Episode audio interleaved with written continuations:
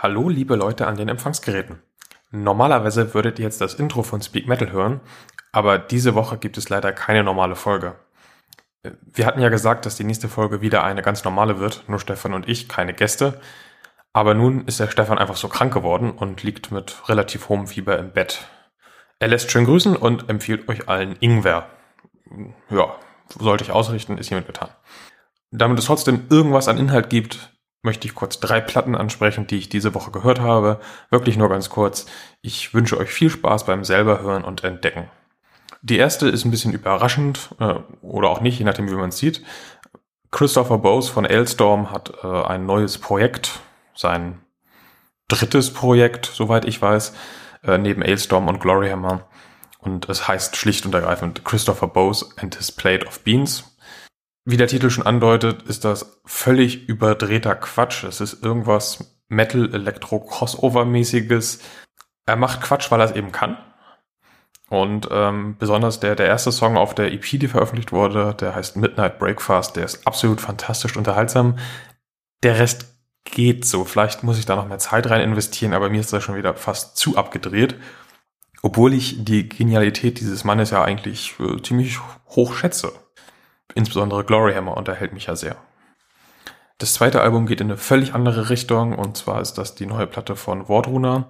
Skald heißt das Ding. Die ist sehr minimalistisch, sehr reduziert.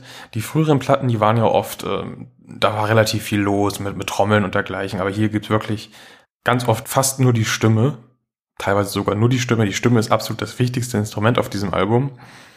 Und das ist sicher nichts für die nächste Party, aber es ist ein grandioses Kunstwerk meiner Meinung nach, dieses Album.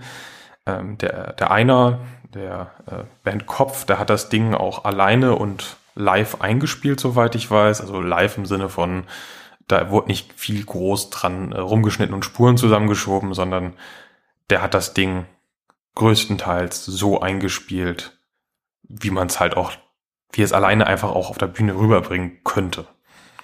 Das ist schon äh, ein beeindruckendes Ding auf jeden Fall. Ist nichts für, für jede Stimmung, aber sollte man sich mal reinziehen. Und zuletzt wird es dann nochmal klassischer. Ich äh, habe relativ viel Skullfist gehört diese Woche, das neue Album Way of the Road. Das ist ein gutes Album, aber das sind meiner Meinung nach nicht die besten Songs, die die Band bislang geschrieben hat darauf. Es ist ein beachtliches Ding und für Heavy- und Speed-Fans eine Empfehlung. Ähm, aber die vorherigen Alben, die waren in meinen Augen etwas runder. Vielleicht liegt es daran, dass da natürlich Songs drauf waren, die die Band schon ganz lange mit sich rumgetragen hat, an denen lange gefeilt wurde. Und jetzt ist das dritte richtige Album. Da ist halt einfach nicht mehr so viel Vorbereitungszeit gewesen wie bei einem Album, wo man vielleicht zehn Jahre dran irgendwie geschraubt hat als Band ohne Vertrag und ohne alles. Das könnte ich mir zumindest vorstellen als Grund. Aber trotzdem, ein schönes Ding, kann man auf jeden Fall mal reinhören. Und das war's dann auch schon für diese Woche. Wir hören uns nächste Woche wieder, wieder mit Stefan. Äh, wir wünschen ihm hoffentlich alle eine gute Besserung. Ich habe es schon getan. Und ja, viel Spaß beim Hören von Metal. Bis denn.